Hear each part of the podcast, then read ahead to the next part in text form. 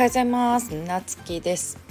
今日はペルソナ設定って必要ですかっていうことについてねお話していこうと思います。えーと、最近ね、まあ、コンテンツ作りとかまた書籍書こうかなっていうこともあってなんかねビジネス系の脳があの動いてる感じなんでビジネス的なお話がねちょっと増えてくるかなと思ってるんだけど今日のテーマのそのペルソナについてなんだけどまあよくねなんかそのまあ例えば28歳女性 OL みたいなねあのちゃんとねその人物を思い浮かべてその人に訴えかけるようにあのえあの書いていくのがいいよとかまあ例えばセールスレターなり SNS の投稿なりねそういうものをねあのよく聞くと思うんやけどそれって本当に必要ですかっていう話でえっ、ー、とまあやっぱり最初はねあのぼやっとするとやっぱり刺さらないんであの最初はね慣れるまである程度必要かなとは思うんだけど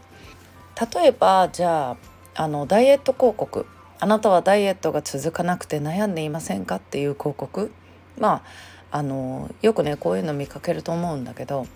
あなたっていう表現ってまるで自分に訴えかけているかのように思えるかもしれないけど結構漠然としてるしあのそういうのって結構そういう広告とかそういうのって多いと思うんよね。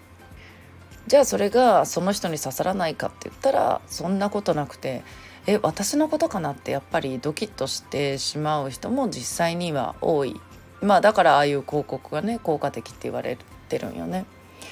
でそれはなぜかというとバーナム効果っていうね心理的な効果が働いてるからなんだけどじゃあバーナム効果とは何かっていうとまあ星占いとか血液型とかで、まあ、あなたはこういう性格ですよとかっていうのがあるじゃんね。まあ、例えば A 型は几帳面でとかあの B 型はわがままでとか O 型大雑把でとかあのねなんかそういう感じで言うじゃんね。まあでも結局はねどれも個性的なんや人ってみんな個性的なんやってうちは思っとる。もうこじつけやろって思っとるけどでもやっぱりなんか A 型の人は几帳面でって言われるとあなんかあの几帳面だったらえ A 型なんとかさやっぱりそういう風になるよね。でもじゃあ B 型が几帳面じゃないかって言ったらまああのこだわりを持っててここは揃ってないと嫌だとかさ例えばなんかテレビの上のリモコンの向きが揃ってないと嫌だとかさまあそういう人もおるわけじゃんね。ここが綺麗じゃないと嫌だとかさでもなんかその血液型でこう A 型の人はこうですよみたいなこれが特徴だみたいに言われるとやっぱりああの人はやっぱりそうだよねって信じ込んでしまうのがまあバーナム効果って言われてるんですよね。じゃあ、えっと、例えばねそのペルソナ設定をしなくても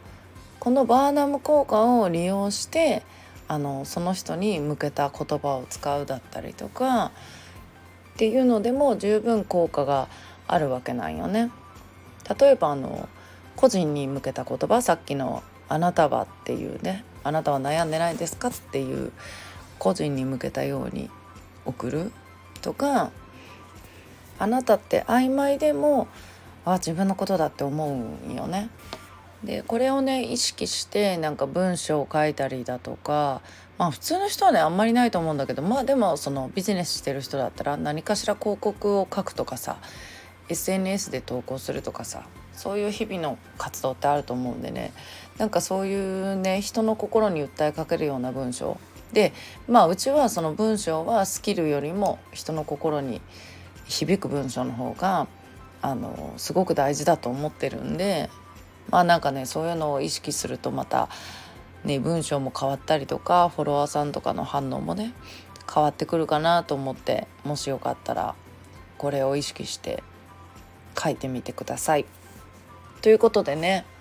今日も皆さん良い一日をお過ごしください。またお会いしましょう。